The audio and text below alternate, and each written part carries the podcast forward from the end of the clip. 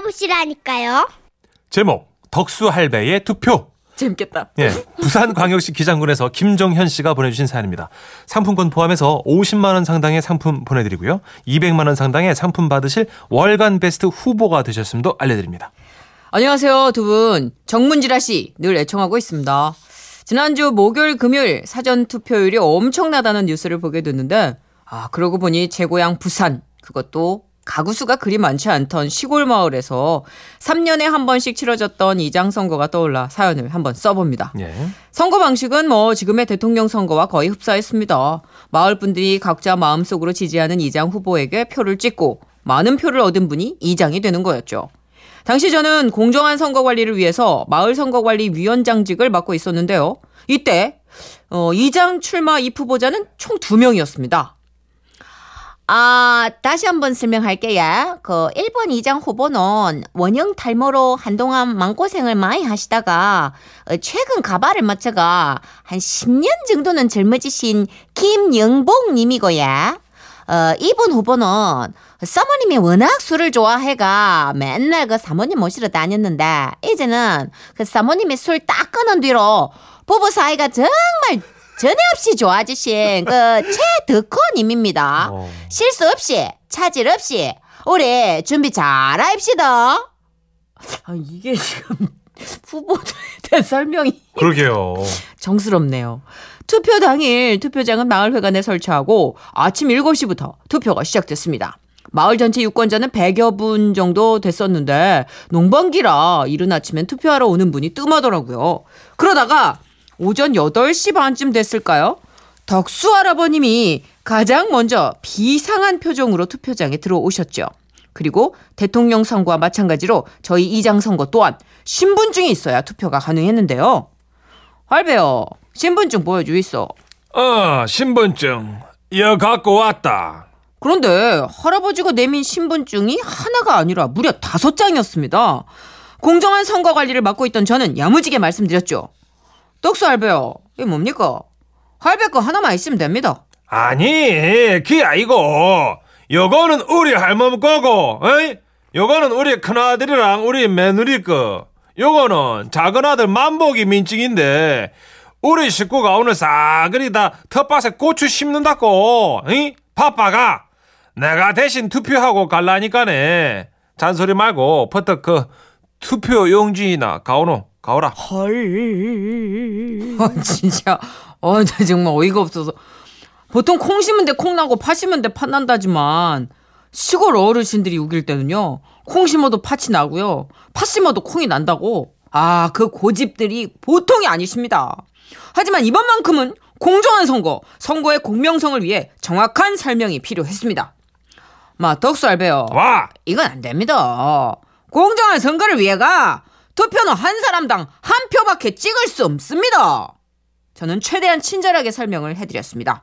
그런데 이게 뭐 개벽 따고 부러지는 소리하고 자빠졌노? 아이? 니는 왜 내한테만 이러는데? 아이? 내가 결정을 막딱 내렸으면 우리 집 식구들은 어? 그러잖아 내가 가장이고 대표니까네 막 내를 다 따라오는 기야 아이? 알면서 와카는데 아이고 할배요. 할배가 가장이고 대표인 건 잘 알겠는데 예. 이번 경우는 공정한 선거를 위해가 절대 안 되는 겁니다. 이마야 그러면 고추는 아, 곧 우리 예? 집 고추는 누가 심으라고? 깜짝이야. 아, 진짜 어르신의 우기기가 또 들어가는 순간이었습니다. 하지만 우리 마을의 안보와 번영, 어르신들 대통합을 위한 중요한 선거 아니겠습니까? 저도 이번만큼은 공정한 선거를 위해 굽힐 수가 없었습니다. 아, 이제 흥분해가지고 표 주는데 사투리로 계속 내리달렸네, 얘. 독살배요. 와! 암만 식구들이 바빠도 이건요, 공정선거에 위배되는 겁니다. 아시겠어요, 예? 모른다. 내는 모르니까네. 어? 네 혼자 알면 뭐하노? 봐라 이장. 어 이장.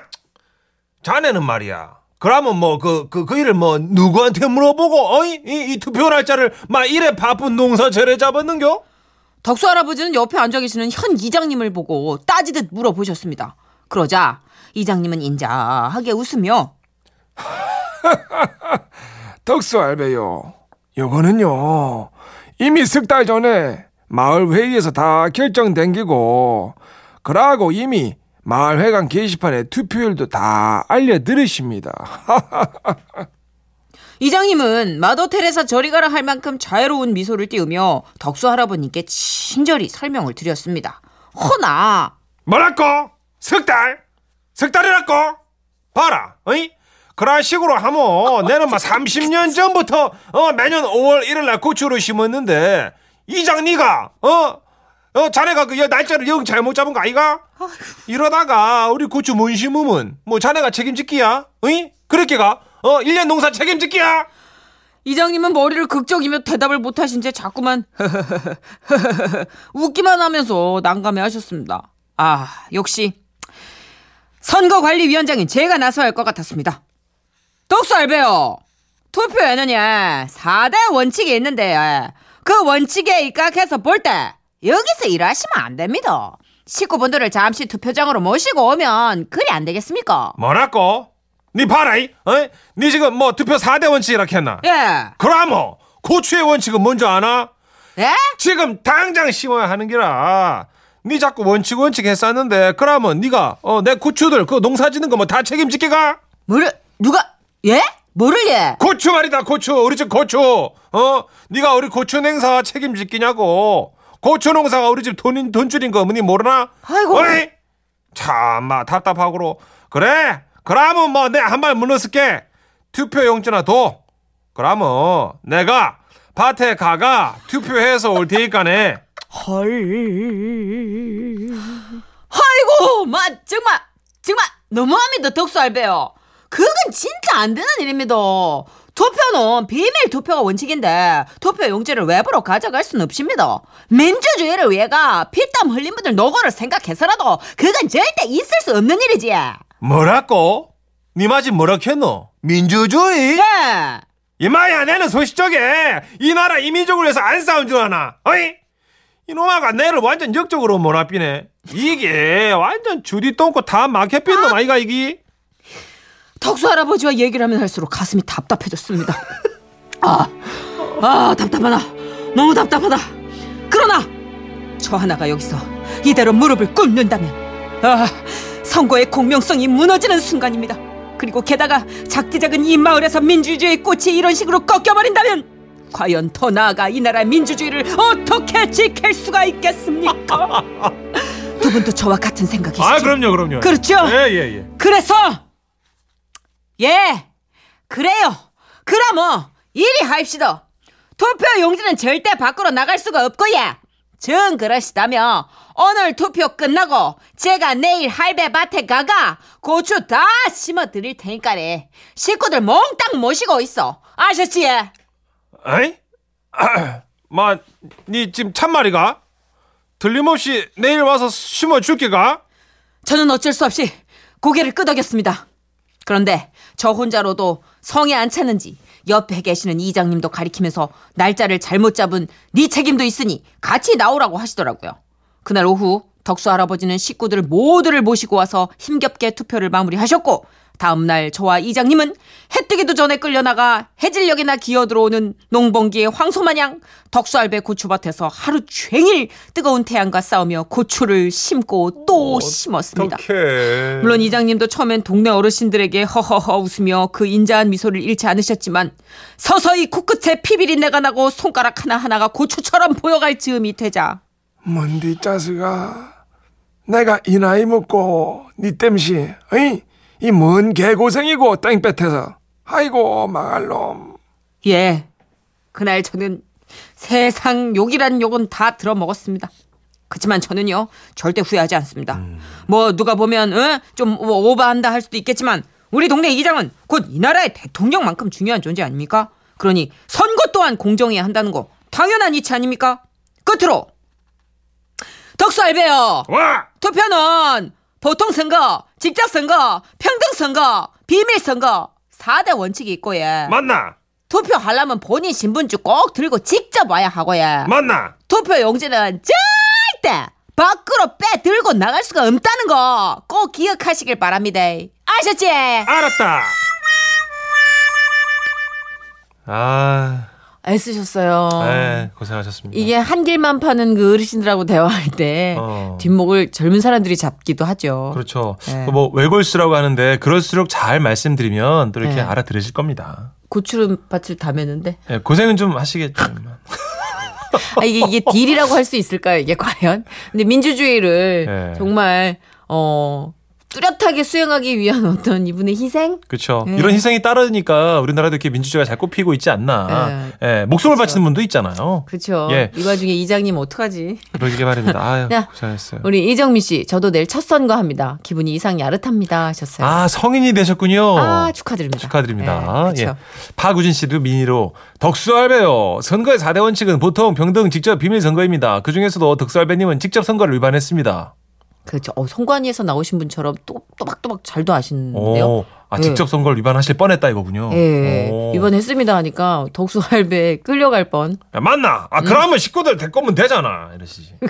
합의가 빨라 그럴 때는. 맞아요, 맞아요. 3385님.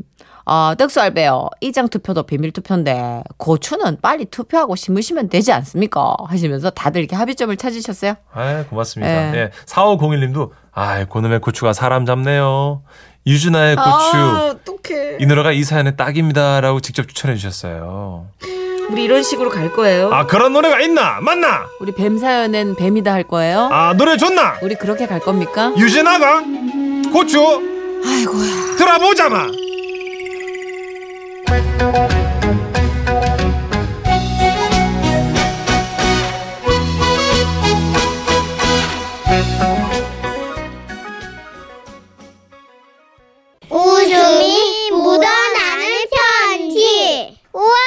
완전 재밌지. 제목 빠따야의 밤. 전남 광양시에서 조정민 님이 보내주신 사연인데요. 상품권을 포함해서 50만 원 상당의 선물 드리고요. 총 200만 원 상당의 선물을 받으실 수 있는 월간 베스트 후보로 올려드립니다. 안녕하세요 선희 씨 천식 씨. 여행사에서 일하는 40대 남자입니다. 제가 여행업계 종사자라고 하면 여권에 도장 찍는 게 풀빵 찍어내는 것처럼 쉽다고 생각하시는 분들 많은데요. 성수기는 성수기대로 바쁘고 비수기는 또 비수기대로 친구들과 휴가 맞추기가 쉽지 않아서 늘 여행 책자만 보며 상상 여행이나 해대는 게 현실이었답니다. 그런데 입사 때부터 15년 동안 동기들끼리 차곡차곡 부은 여행 계가 드디어 만기가 됐고요. 오. 우리들은 부부 동반 14팀에 남자 솔로 2명. 참고로 제가 바로 그, 그 남자 솔로 중 한 명입니다. 어쨌든 이렇게 30명이 단체 파타야 여행을 떠나게 된 겁니다. 혹시 두 분 가보셨나요? 파타야? 파타야. 입으로 읊조리기만 해도 가슴이 파도 타는 것처럼 일렁이는 그곳. 파타야. 왜 여행은 출발할 때보다 준비할 때가 더 설레일까요? 그래서 밤마다 컴퓨터 앞에서 눈에 핏줄로 거미줄을 쳐가며 밀짚 모자, 빨간 꽃무늬 바지, 그리고 무엇보다 가장 중요한 해변에서 여성분들을 향해 흔들리는 저의 동공을 완벽하게 가려줄 선글라스까지 구입을 했고요. 이 모든 것들이 배송 완료가 됐을 때 드디어 여행날이 오고야 말았습니다. 신이 나서인지 공항에서부터 유머가 침뱉듯 쫙쫙 뱉어지더라고요. 어머, 정식 씨 오셨어요? 우와, 역시 총각이라 공항 패션부터 남다르네. 아, 아, 재수 씨. 아까 바나나 드시더니 나한테 바나나? 어머. 아, 그럼 어떻게? 이따가 공항 들어가고 이제 피자 먹으면 얼굴이 확 피자? 어머, 어머. 누가 웃는 거야? 어머. 그래요. 여행 직전이었잖아요. 그때는 뭘 내뱉든 유재석만큼 웃기는 상황이었습니다. 그렇게 우리는 비행기를 타고 태국 수완나폼 공항에 도착해 바로 파타야로 내달렸습니다. 그리고 다음 날부터 꿈꿨던 일정들이 펼쳐졌죠. 바나나 배를 타고 스노클링을 했으며 팔뚝만한 가재를 먹으며 배를 채웠습니다. 행여나 동료들은 해변의 여인들을 볼 때마다 와이프한테 아, 아, 아, 어, 왜 꼬집어? 아, 나 진짜 그냥 파도 본 거야. 어디 봐, 어디 봐. 아이, 아니, 자연 감상한 것도 죄냐? 무차별 공격을 당했지만 저는 뭐 총각이었기에 이경규처럼 누나를 굴리든 말든 이 모든 것이 자유였습니다. 말 그대로 완벽, 완벽, 완벽 그 자체였죠. 그리고 해가 저물고 밤 시간이 되자 다들 총각인 제 방에 모여서 술을 부어라 마셔라 했는데요. 아, 또 제가 우리 재수 씨도 술 한 잔 말아 드려야지 또. 어? 자. 자. 술을 따라서 휴지를 덮어서 잘 마른 후에 젖은 휴지는 벽에다가 차. 아, 재수 씨. 자, 똑 떨어지게 원샷. 아, 아, 나 진짜 좀 약간 취하는데. 나 약간 살짝 살짝 팽 도는데. 어, 진짜 아 몰라. 어우, 어우, 어우. 그렇게 제 방 벽이 젖은 휴지로 도배가 됐을 무렵 다들 취할 만큼 취하더니 갑자기 부부들이 하나둘 뜨거운 눈빛을 발사하면서 사라지고 또 누구는 부부싸움을 시작해서 와이프한테 끌려서 나가고 또 누구는 술 취한 와이프를 업어서 나가며 사람들이 하수구 물 빠지듯 쫙 빠져서 나가고 제 방에는 짝없는 외기러기 둘만 남고 말았습니다. 우리는 편하게 사각 반주 차림을 하고는 술을 주거니 받거니 했죠. 아씨. 자, 내가 진짜 왜 파타까지 와가지고 너랑 둘이 이러고 있어야 되냐고. 야, 내가 할 말을 네가 먼저 하면 되냐, 마? 그렇게 혈중 알코올 농도가 더욱 높아지자 담배 한 대가 너무 간절했습니다. 아, 야, 저 복도 흡연구에 가고 내가 잠깐 너구리 한 마리 잡고 올게. 너 여- 어디서 왔지? 음. 시기. 너 시기 너 진짜 담배 끊어. 야, 너 그렇게 너구리 잡아내니까 여자들 싫어하는 거야, 시가. 야, 너는 얼굴이 너구리야, 임마. 진짜 아이, 씨, 누구한테 잔소리해 지금? 야, 이 얼굴 진짜, 진짜- 아, 진짜 어이없네. 그렇게 복도 끝 베란다에 기대서 파티아의 바다의 밤구 밤 풍경을 보며 담배를 뻐끔뻐끔 피웠습니다. 크으, 맛있었습니다. 밤바다는 조명을 받아 별이 깔린 듯 반짝이고 철썩철썩 파도 소리가 제 귓가에서 나부끼는데 여기가 바로 지상 낙원이지 싶더군요. 그래 내 기필코 이곳에 사랑하는 여인과 다시 오리라. 저는 바다만큼 출렁이는 뱃살을 꼬집으며 다짐했더랬습니다. 그렇게 기분 좋게 호텔룸에 들어가 방문을 똑똑 쳤는데요. 들려오는 소리라고는 야, 야 친구야 문 좀 열어봐봐. 아 나도 취했는데 지금 졸려 죽겠. 야, 좀. 팬티 바람인지라 키가 없었던 저는 문을 계속 두드렸지만 소용없는 행동일 뿐이었죠. 지금 저 방 안에는 사람이 없었거든요. 그저 술에 쩌든 코알라 한 마리가 코를 골면서 저렇게 자빠져 잘 뿐이었어요. 아, 정말 눈앞이 막막했습니다. 지금 제가 걸치고 있는 거라곤 딸랑 사각 팬티 한 장이 전부. 그래도 뭐 몸이라도 좋았다면 제가 이렇게까지 비극적이진 않았을 텐데. 온 몸이 뱃살이 출렁출렁출렁출렁출렁 손바닥으로 배를 탁 치면 살이 물결을 타고 등으로 돌아서 다시 앞으로 내려올 정도였으니까요. 아 진짜 저는 어쨌든 총각인데 누가 볼까 심하게 민망한 상황이었습니다. 그때였습니다. 저쪽에 신혼부부로 보이는 남녀가 걸어오더군요. 저는 재빨리 공벌레처럼 몸을 구부렸습니다. 어머, 자기야, 자기야. 저 남자 봐봐. 헉, 미쳤나봐. 팬티바람이 저러고 있어. 어, 어글리 코리안이란 소리 듣지. 아 자기야 좀 못 본 척 해줘. 이상하잖아. 저를 미친 사람으로 저는 미친 사람으로는 안 보이려고 로댕에 생각하는 사람 마냥 팔을 턱에 개고 필살에 혼잣말을 읊조렸습니다. 아니야, 아니야. 아, 왜 그러니까 생각이 많아진다. 아. 그렇게 신혼부부가 지나쳐가자 저는 또 계속 문을 두드렸습니다. 그런데 그때 복도 천장에 달린 에어컨에서 나오는 한기가 제 가슴과 목덜미를 스치었고 땀이 급격히 식어가면서 온몸에 닭살이 올록볼록볼록볼록볼록이 돋아나기 시작했습니다. 그렇게 저는 한 마리의 닭으로 변해버렸죠. 하지만 공벌레 됐다가 닭이 됐다가 로댕 됐다가 공벌레 됐다가 언제까지나 그 따위로 이 밤을 지새울 수는 없는 일 아닙니까? 그래요. 제 인생 가장 큰 결심을 했습니다. 로비로 내려가기로 마음을 먹은 거죠. 저는 마릴린 먼로가 환풍구 바람을 막듯 제 뱃살을 요렇게 막았다가 저렇게 막았다면서 로비로 내려갔습니다. 밤에도 환한 불빛이 가득한 로비. 그곳에 있던 태국인 직원들은 수줍게 걷고 있는 헐벗은 돼지 한 마리를 발견하고 화들짝 놀랐습니다. 그렇지만 직업의식이 투철한 그분들은 애써 친절함을 잃지 않고 그 돼지에게 이렇게 물어봐 주셨죠. 사와디캅, 코콘캅, 똠양꿍, 야문센 무슨 일이캅? 똠넨더 왓츠캅? 거, 거, 겁내 더웠어. 아, 아 그, 물어 도와주려고요? 아, 예, 예. 플리, 플리즈, 헬, 헬프미. 아, 그러니까, 아, 방 열쇠. 아, 뭐라 그러지? 룸, 룸, 룸키, 플리즈. 룸키. 사와디캅, 예? 꼬꿍캅. 무슨 말 하는지 모르겠깝 깝. 발음 정확히 했사깝. 아휴, 미치겠네. 추워, 추워 죽겠네. Room! Key, room. Key, 예, room, room, 그렇지. 룸. 그렇지. Key, please. 기. 키. 뿌리, 기. 아, 기, 기. 로세깝. 그렇게 눈물겹게 저는 지옥의 문을 벗어나는 키를 손에 넣을 수 있었습니다. 그런데요. 그때 동기 녀석이 밤 산책이라 밤 산책이라도 하고 왔는지 제수씨랑 손을 잡고 로비로 들어서대요. 어머 어머 어머 어머 왜 아, 저렇게 아. 벗어제끼 어머 아니, 어머 아니, 아니, 어머 재수 씨, 아니, 아니, 아니. 어머 어머 아니야. 어머 어머 아니, 아니, 아니, 아니. 아, 정말이지. 제가 생각한 파타야 밤은 이런 게 아니었단 말입니다. 그렇게 저는 무리해서 술 마시면 벗는 노출증 환자로 소문이 나고 말았습니다. 어젯밤엔 그렇게 부부싸움을 하더니 참 부부끼리 사이도 좋게 제 얘기를 막 하다 하더군요. 저요. 앞으로는 절대 짝 있는 것들 사이엔 안 낄 겁니다. 이상 파타야에서 파탄난 제 여행기였습니다. 벗고 어디까지 가신 거예요? 그러게요. 로비 로비를 한번 확 도셨구나. 아, 재수 씨한테 또 걸렸네 또. 그래 어떻게 벗고 있을 땐 유독 자주 걸리시네. 음. 7605님.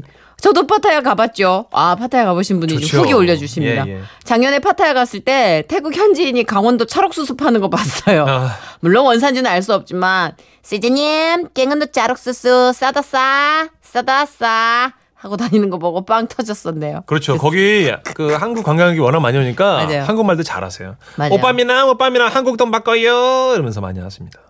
거긴 좀 특정한 곳인데. 있어요. 하여튼 예, 저도 갔었어요. 예. 아이, 아이. 황의수님도 아유 이런 돼지라고 짧게 보내셨네요. 근데 이렇게 표현이 너무 고급졌어요. 이렇게 툭 치면 물결을 타고 다시 등을 거쳐서 앞으로 온다는 그 시적인 표현. 음. 예. 자, 김경환 님이, 아, 연휴 내내 기분이 꿀꿀했는데 두 분 목소리 들으니 살짝 기분 좋아졌네요. 행복하셔요. 하셨어요. 그렇습니다. 아마 김경아 씨 이제 지금 3부 마무리하고 있는데 4부 되시면요. 네. 기분이 더 좋아질 겁니다. 아, 오늘 행복한 월요일 이거 하는 날이거든요. 예, 다들 긴장들 타고 계십시오. 그렇습니다. 예, 예. 자, 빠따의 간절한 마음을 담아 임창정입니다. 문을 여시오. 오늘도 자꾸 이렇게 하루하루가 흘러가는데